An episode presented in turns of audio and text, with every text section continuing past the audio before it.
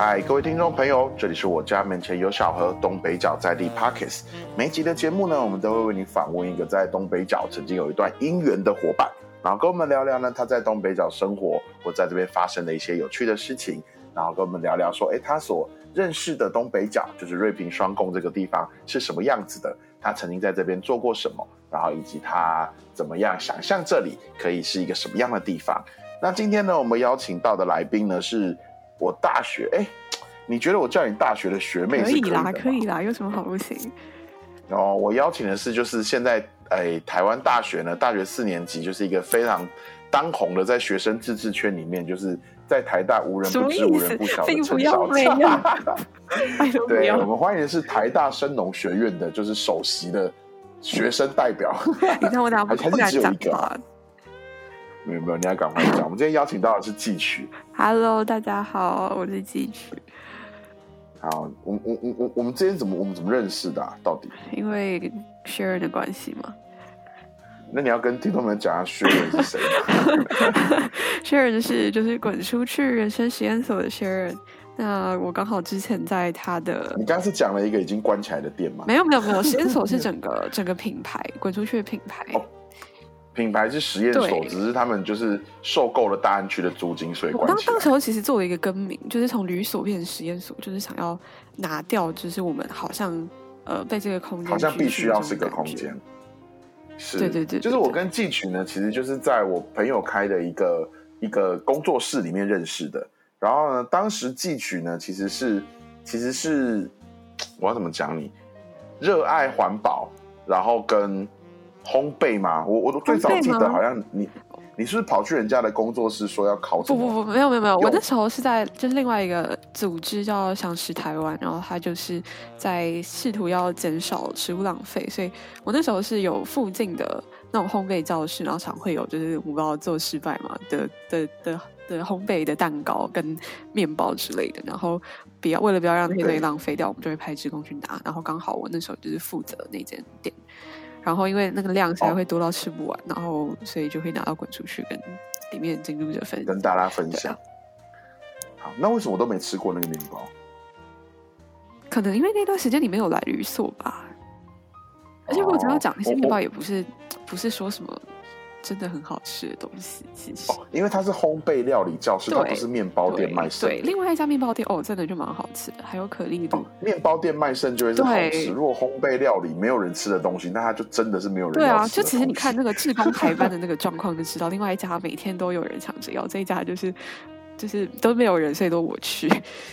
等一下，你们那个你们那个组织不是说大家要去拿这些剩食，对啊，然后放在一个共享平台嘛？怎么最后听起来就是志工会排队去好吃的店，然后就订起回家吃？基本上宗旨就只是呃东西不要被浪费，所以不管你要，反正你是拿拿的那个人，你有全权做，就帮这些就处置这些剩食。所以其实你要放在自己家冰箱也不是不行，但如果你自己无法交换，就去找个像滚出去的错别冰箱这样的东西放个放着给大家分享也是可以。是，就当时我朋友那个工作室在门口啊，有作为一个共享冰箱，其实就欢迎大家把不管是不管是自己自己用不到的，或者是你可能觉得在它最好吃的时间之前吃不完的食物，或者是你只是单纯想要想要跟大家分享端午节的肉粽之类的，就是你是这个机缘，然后开始跟这个空间接触，然后我也是因为那个空间才认识你。哎，但其实这不是我第一次跟滚出去接触的原因。我们是，我们扯到这么久，对啊，我们好像回到对对对，我们好像不是要聊滚出去。对，总之记取就是一个关心这些这些这样讲生生农议题，就是农农业的议题啊，环环境的议题啊，然后或者是你你你你没有在关心宝玉的议题，对不对？虽然你在耕耘牙生，我没听过你跟宝玉有什么关系。对我我自己个人就是比较没有在关注这一块领域。对，嗯，对，然后总总之大概就是这样。然后那因缘际会呢，我后来就跟继曲修了同一堂课。然后那堂课呢，那堂课也很有趣的。其实我都忘了课名叫叫那个呃，教育创新与社会设计。对，就是因为虽然就是我是一个奇怪的人，就是说我虽然就是离开学校了，可是我我就反而还回去上课，还比我当学生的时候还要认真很多。所以成绩曲，你看到我那时候已经算是我认真上课。你说就大概出席率三分之一，然后我没有，我们今天不要聊这个。对，总之那个活动就是跟高中，其实那那也算是你第一次跟高中生比较密密切的合作，对不对？你是说在我脱离高中生这个身份之后吗？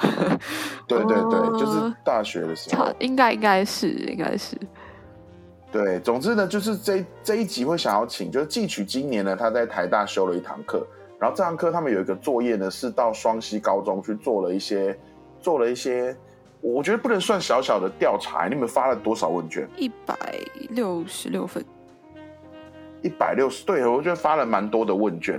总之呢，我跟季曲是在某一堂课认识的，然后那堂课呢，当当时呢是去去的哪里啊？我们那时候去哪？进修女中，这可以讲吗？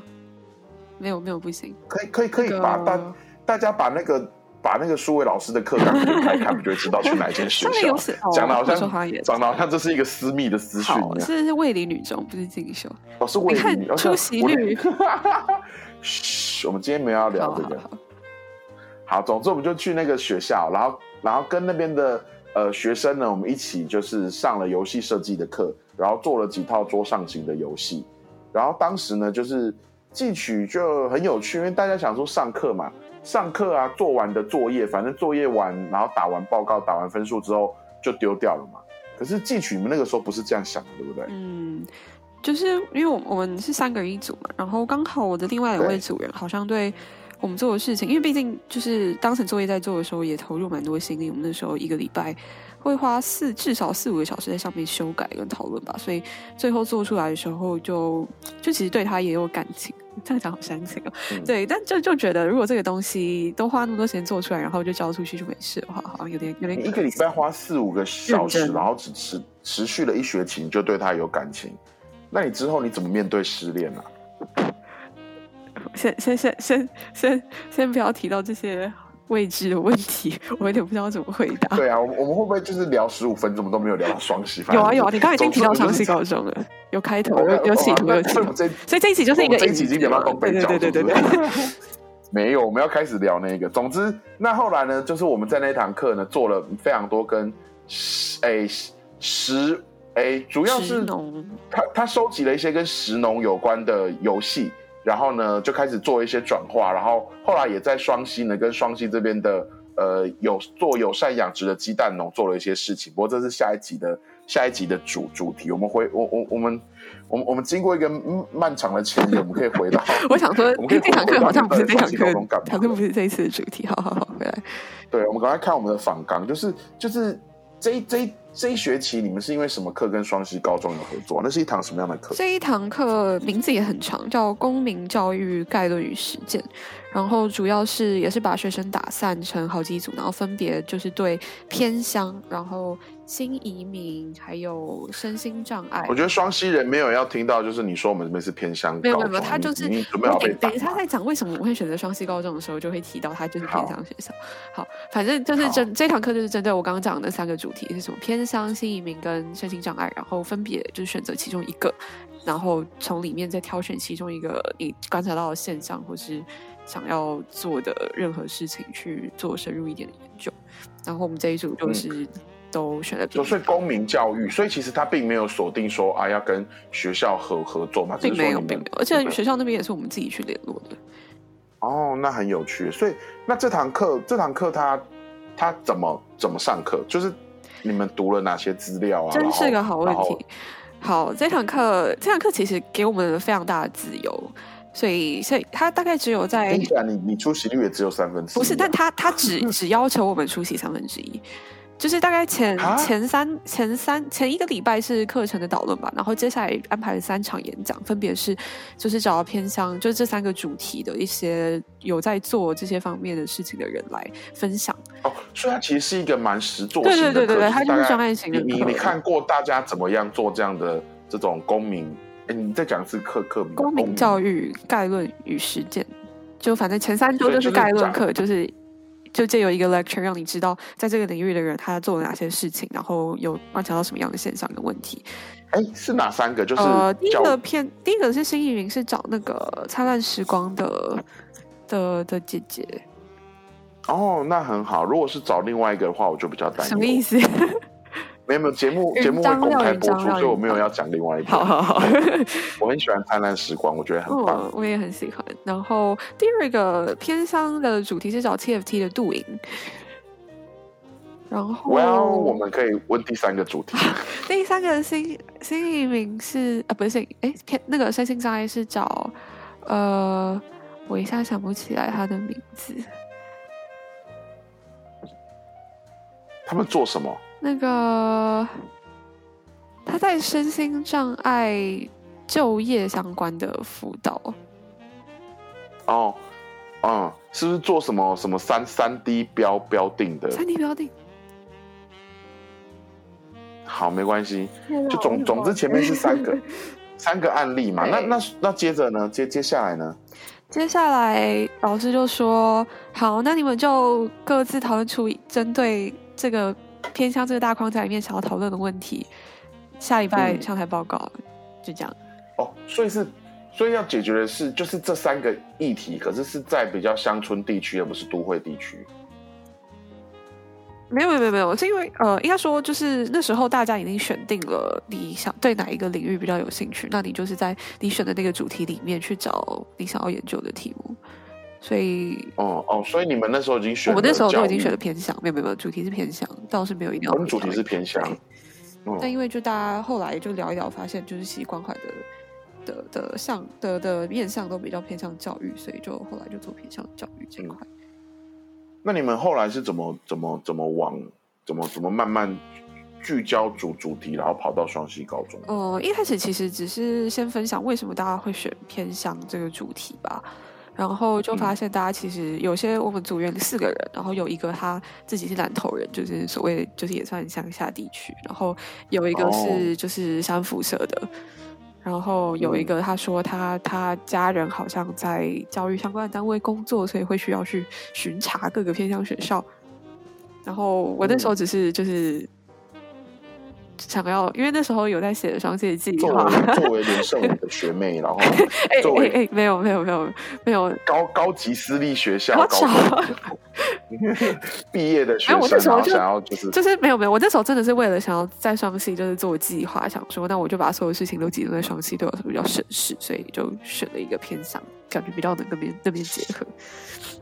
是，然后其实就大家讲讲自己为什么会选这个主题的时候，就会发现。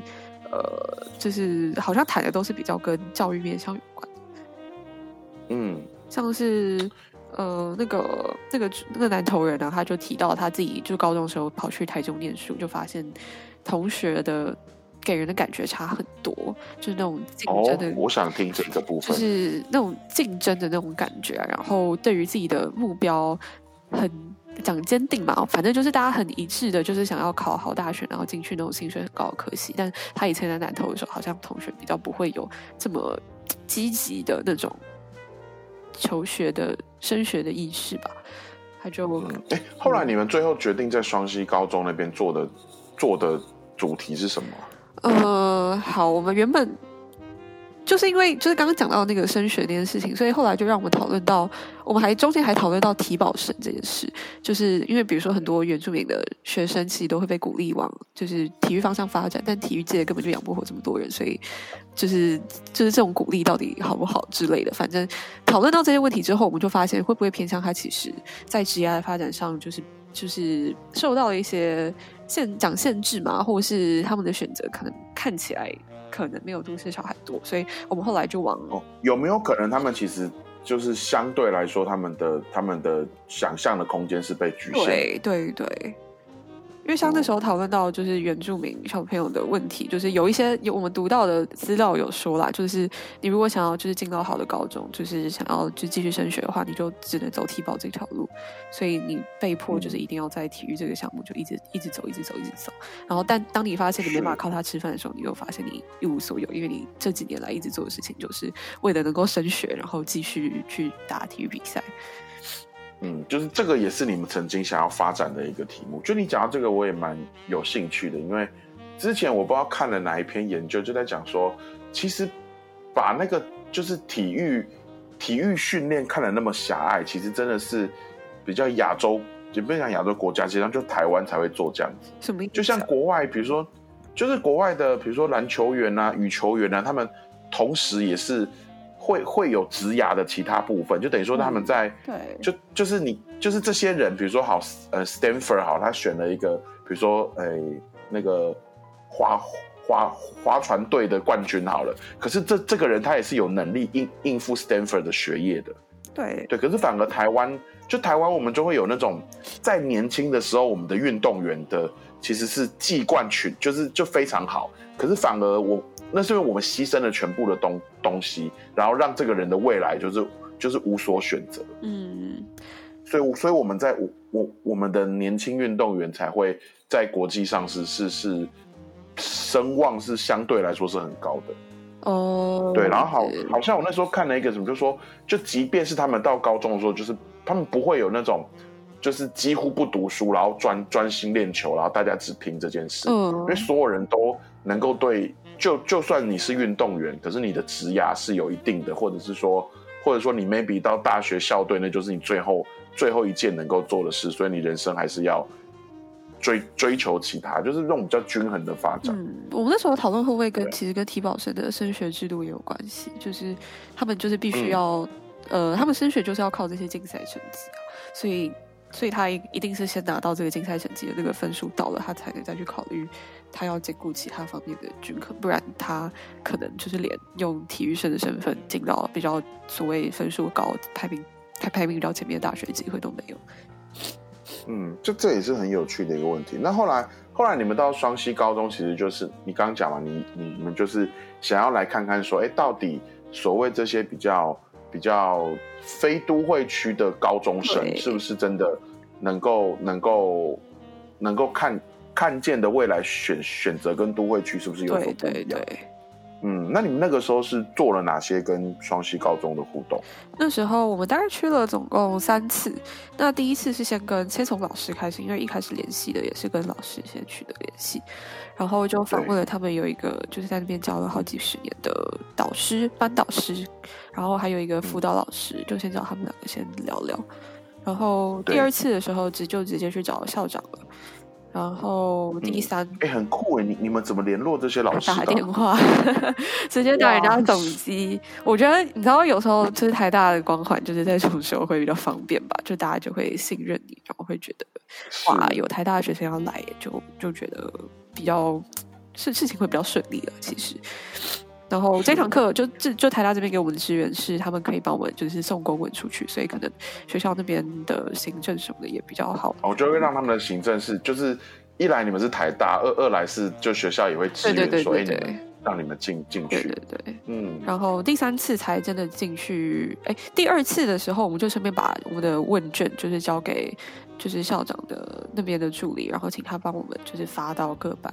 然后第三次去就是收集问卷结，就是把问卷收回来，跟直接找学生做一对一的访谈。嗯，哎，那那那在这几个不同阶阶段，就比如说问，呃，问老师、辅导老师、校长，然后整理问卷跟最后访谈，就是这不不同阶段，你们有得到哪些初步的观察理解？嗯，不过其实我我我知道这个后来这个题目有点可惜，就是你们本来还要再同时做另外一个都会区的学校。对啊，因为因为我们本来是想做，就是偏向偏向学生到底就是比如说生涯的想象有没有受限？那我们既然要说它有受限，那这是一个比较值，所以最好还是能够有一个比较客观的，也不是讲客观，就是有一个对照组会比较准确。不然我们现在其实都是拿这个题目完全可以做一个教育统计研究所的的的论文题目。但其实你要说就是感觉应该知道嗯有一个人分、要去分析一个至少至少二十间的学学学校，感觉是需要这样。对啊，只是我们那时候在问卷设计的时候，就是怎么样去定义，就我们能够列出所有的生涯选项嘛？那那怎么样去定义？就是知道的越多，他真的就想象力比较丰富，他真的就有比较多选择。就是怎么去定义，就是呃。想象力有没有被局限这件事情也也也蛮值得讨论的啦。但我们那时候就想，就也是时间上也可能来不及。好吧，你到研究所再慢慢想一些问题。对对对，这可能不是一个学期的专业能够解决的题解决的问题。对，哎，可是你这样讲让我想到，因为我自己平日的工作啊是在正大的实验教育推动中心，然后我们刚好去，就是我们今年的专案就是在访问，就是实验学校的毕业生，嗯，他们的未来发展，嗯，对。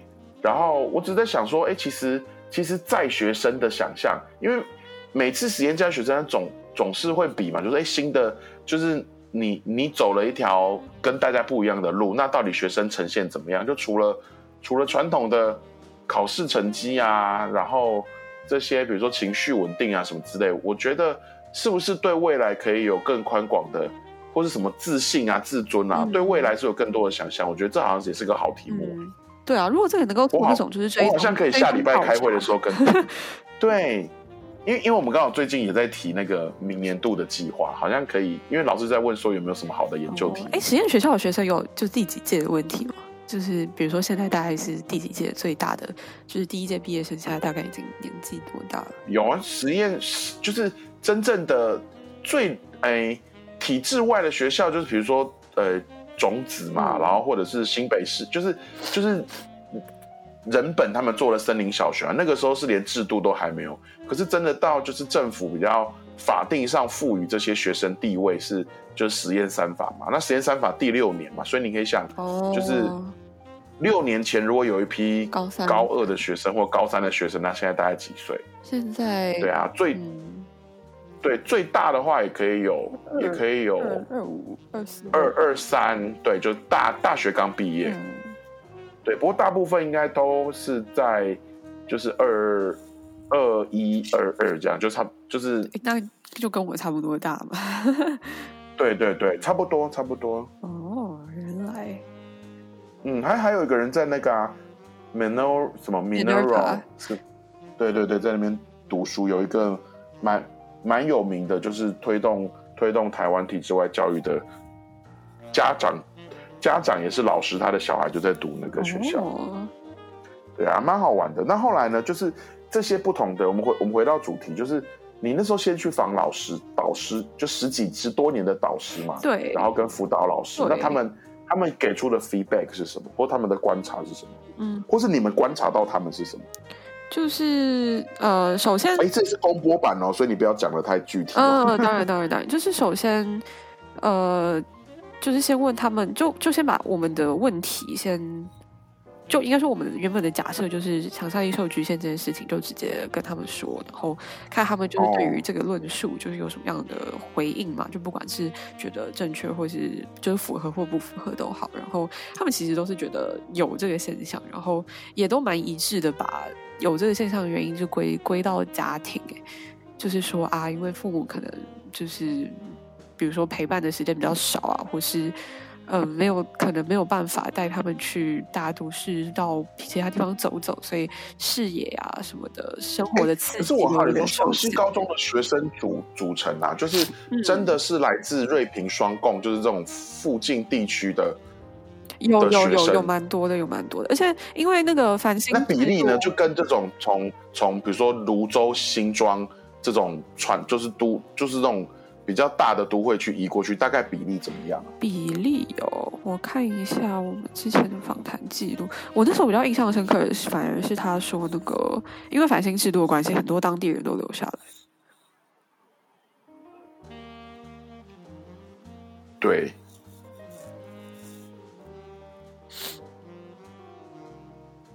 十一月三号。我看看，其实我们有个共同好朋友是双溪高中毕业的，你知道吗？不知道哎，谁啊？就是我们去年一起做社造展的时候，前年一起做社造展的时候，他是他是石定高中吧？没有双溪是吗？对，为什么一一直印象中是石顶？因为我本来有想到他，然后想说，哎，他会不会就是有认识可以帮忙，就是牵线之类？但他都那么大了，没有啊，总总会跟就是老师没有，这就这就跟后面等一下可能会提到有关。就是我们发现，像这种这种这种小学校，他的师生的关系其实比比还还蛮紧密的，所以蛮多会有就是毕业生常回去啊之类这样的情况。哦，对他们上次上次就是因为就是他们大家一大群人，他们现在也。对啊，也也快要三十，也也也三十岁，然后就算三十岁还会组一个七八个人的，就是就是学校团，然后回去看老师，因为好老师那一年退休，嗯，蛮感人。对啊，你三十岁的时候还会回去复兴高中？我现在就不会回去啦。哎，等一下，这个这个有点太 personal，不要吵。哦，刚哎，比例的部分我们好像就是没有问到很详细，因为好像每年每年的情况不太一样。是，对，就老师有谈到说，那老师对于有更多的，比如说说反，因为反省的关系，有更多的当地人留在这边，而不是只是用分数来决定公立私立的分分布啊，或什么之类的。老师是有什么样的，就是就是不同就是的观点，比如说，哎，更多的当地人他。他对于教学，或是对于整个氛围上的带来的带来的的的影响是什么？嗯，我觉得那时候老师说越来更多人留下来，我觉得他其实开心的，因为因为像比如说从后续的家长的校长访谈也知道，也有听也有听说，就是偏向学校他们招生压力其实蛮大的嘛，所以当然就是本地的学生就就就近就留在这里，对他们来说就是一定学至少学生援助上。会比较多，这样他们之后要申请任何计划，什么办事，其实都比较比较有利啊。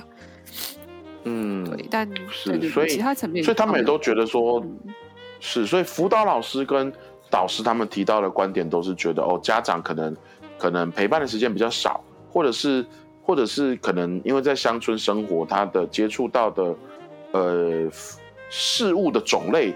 可能也不会有都会区这种资讯密集的这么多，所以他们他们的他们的理解是他们的直接对于这个问题的第一直觉的回应是这样子。那校长呢？校长也是，也是差不多。嗯，那后来那后来回到问卷，你们发了一百多份问卷，那你们收回来的结果是怎么样？哎，你们问卷怎么设计啊？我们问卷大概分成两。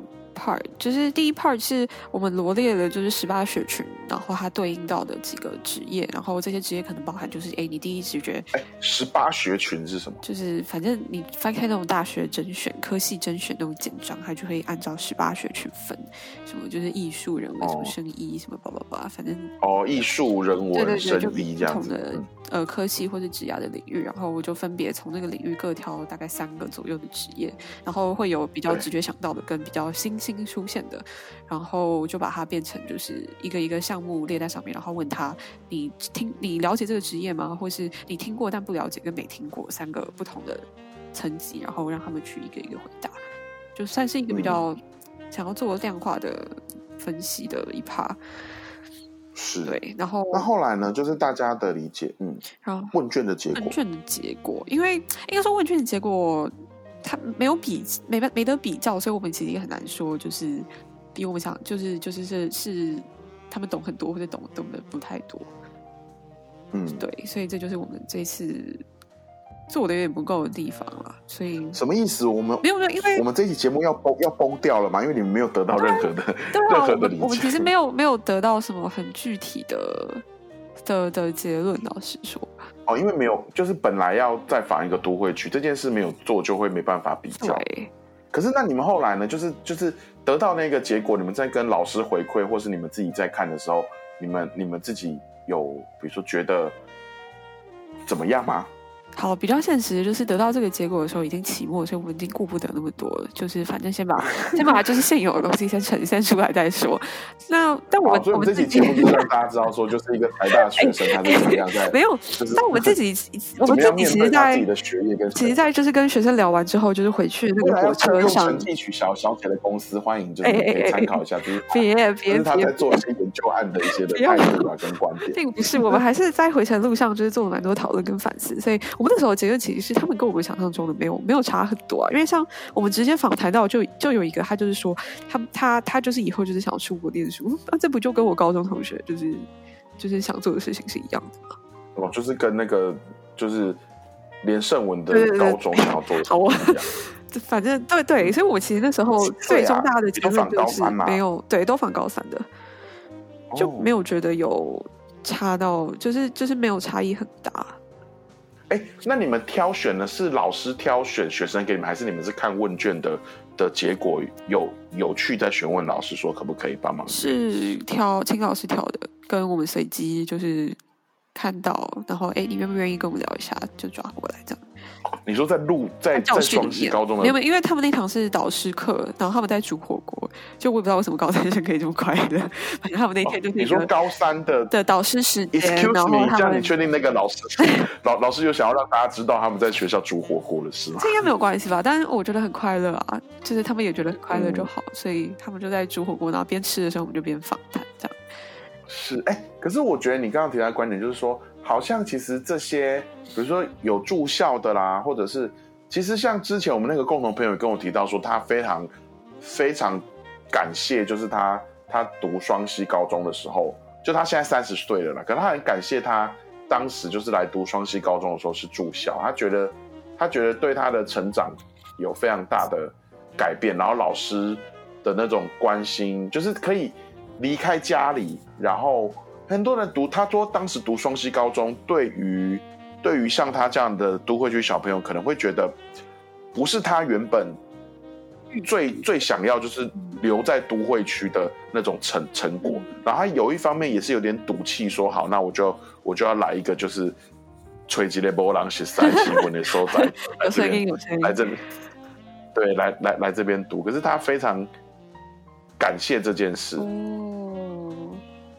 后来他也考上交大，嗯。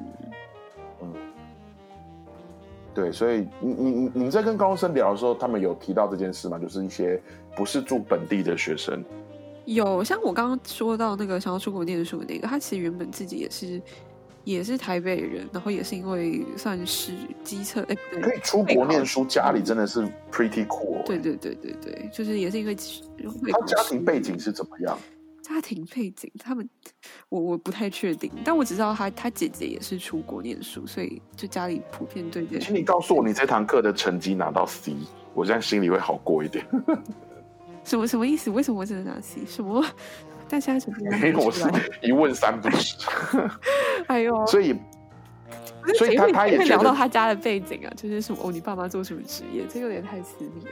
哎，我就是蛮直觉，就是说会会想要知道说是不是真的。真的，真的，难道来读这个学校，他他会得到家长的家长这边的支持，或者说，怎么就是就是至少你你一个礼拜就有五天一定要一定要在双一定要在双溪这里啊？对啊，但。他好像就是一个蛮独立，没有这这个人的故事太多了。就是你跟他聊之后，你就会发现，你想你不会想要了解这一块，因为那时候他就提到他自己的一些生平背景，就是一些八点档剧情，我们就完全注意被那些东西吸引过去了。所以，就是我们其实原本该仿的东西，没有花很多时间琢磨。老师哦，哎，他啊不行，他还有一个学学期，不然我们等一年后再来聊好，等他离开这些学校，我们再来聊这些八点档剧情。没有啦，不能不会聊这个，所以就是其实大家，可是他他是很乐意来谈这些事情，对对对对对对，而且他蛮习于就是表达自己的想法嘛，嗯，所以他他也很愿意把自己的身份跟呃把自己的故事跟大家分享，还有他在这些事件里面的一些心境的转折，其实讲的非常清楚。然后他之后也说，他想要就是做跟传播啊这种。大船相关的科系或是出路，所以就觉得哦，其实是一个对自己想要做什么事情跟自己擅长的或喜欢的事物都蛮清楚的一个学生。哎，那问卷内内容呢？就是整体上来看，你觉得双溪虽然你们没有什么比较的对象，可是双溪高中学生大家是对于自己。自己可能可以怎么样是肯定的哦，因为像我们有一题是，就是呃，你有想象过你的未来长什么样子吗？然后有八成的学生是说，就是有，就是感觉大家都有想过这个问题。然后八成呢，我然后我们还问了，应该做都会。我觉得复复兴高高中的会不会到八八成这件事，我有点好奇。然后接下来还有问，就是对于就是就是毕业之后，就高中毕业之后的的，不管不管要进。要进进修或者是工作也好，就是会不会感到焦虑或担心？他们其实七成以上也都是说是一个积乐观积极的态度。哦，七成以上其实并不是那个焦虑。那我真的觉得，如果可以有机会的话，我觉得想要看看都会区。对啊，因为就像你讲，就对，就是其实你看双溪高中，我们都觉得啊，读这种会会传统上觉得说它是一个资讯相对来说不流通，可是事实上在那边大家是。有八成的学生，至少在这一百多份问卷里面，然后在一个貌似没有很精确的调查，你就知道有八成的学者对于一个对于一个外人是说，哎，他们是有想象过自己的未来，然后有七成以上的人是觉得，嗯，是是很 OK 的，我可以试试看的，是正向的。那这件事我觉得蛮蛮棒的。那你们你们呢？你你们这些就是，哎，你们这些好像在贬低，就是你们在调查的时候，其实也一直在回想高中时候的自己。当然当然。因为没有别的比较基准。不是，我是说，你们这些，就是你、你们、你们这些，就是你们那一组的伙伴们呢？就是高中的时候，你们也是这样子，对未来是有想法的，或者说，就是是是不焦虑的，是积极乐观的吗？这样，当时你们在在讨论的过程中，嗯，好像普遍也都是比较不太确定自己要做什么。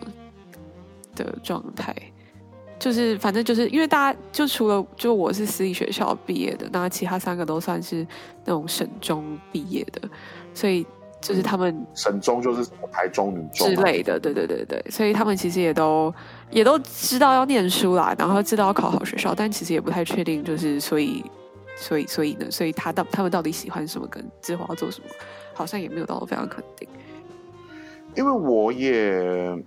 对，因为我回想，就虽然我们两个年纪有差啦，就我自己以前在读读建中的时候，其实大家也大家就是知道要考好学校，也知道自己都考得上，可是其实没有那么在乎说读电机、读资讯、读电子、读资工，就是其实其实我觉得没有那么多人分得出来这些有什么不一样，可是大概就知道说好 fine，我就是可能可以到科学院去。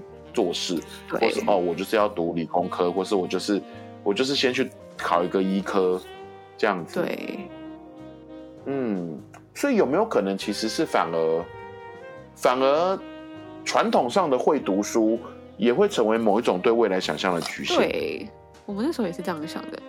因为好有一个小插，也不是很小插曲，反正我们除了跟双溪高中的校长访谈之外，我们还有跟另外一个高中的校长访谈。哦，是你们的这堂这一个小组的导师，对不对？是是学校在台台大帮你们找的导师，是哪一个学校？是八斗高中的校长。八斗，我我我相信，我相信就是瑞平双共，就是我们的听众应该也会有有有有，就是就是小朋友啊，或是自己是八斗高中的。嗯那那校校长呢？怎么回回馈这个？你们这个调查，或者怎么回回馈你们这些想象？嗯，因为我们那时候就在跟他汇报我们的问卷结果的时候，我们就说了，其实他们好像呃想象的东西，就他们其实也呃也也为自己的未来做过蛮多的想象。然后校长就问说：“哎，那他们的想象可能都是哪哪些？”那因为我们有我们有那个问回问答题嘛，就是比如说，如果你就是你有没有就是很想要崇拜，或是你很想要成为的人，然后就答案就很多种啊，什么早餐店老板，或者有人说想要。成为馆长，想要成为郭台铭什么的，然后想要成为早餐店老老板这个人，我我应该要跟他认识。对啊，我觉得很有趣啊。但你知道，就是八斗高中校长他听到是说，那你不觉得这其实就是一种狭隘吗？他们就只看得到，就是他们身边出现这些人，他们都没有人说想要成为工程师，想要成为就是就是我们现在觉得那些很高薪、大高大上的职业。我其实那时候听到这句话，反而有点觉得，一定要是这些才是你所谓。呃，觉就是想象力丰富。我觉得这期节目我需要把所有的学校名对啊，所以因为我刚刚其实没有想要讲，但是就是你这样问了，我就没有办法。但但就就校长有招生压力了，他当然觉得，他如果如果他的学生考上台大电机，他当然也开心啊。所以所以所以对，其实就是不同的，在不同的角度啊，因为毕毕竟其实对于就是的确，我们用用用比例来看，就是当工程师，他可能可以得到。传统上比较好的收入，或是比较好的我我们之类。姑且不论工一个工程师跟早餐店老板到底真正谁赚的钱比较多，或者谁可以过得比较快乐。可是比较高的概率来说，工程师好像是一个就是比较有移动能力的职业。嗯，对，你可以不然到任何地方就业，然后你甚至出国都都是比较安全的。对对对，嗯。所以我们那时候结论反而是说，反而是觉得，嗯。就是偏乡的孩子，他们想象他们的想象力可能也会局限在某一些他们生活中比较常出现，或是在电媒体上比较容易曝光的一些人。那对我们这些就是升学主义体制下长大的小孩来说，我们我们看到其实也是某个被局限的领域，就是那些社会上一直告诉我们的精英。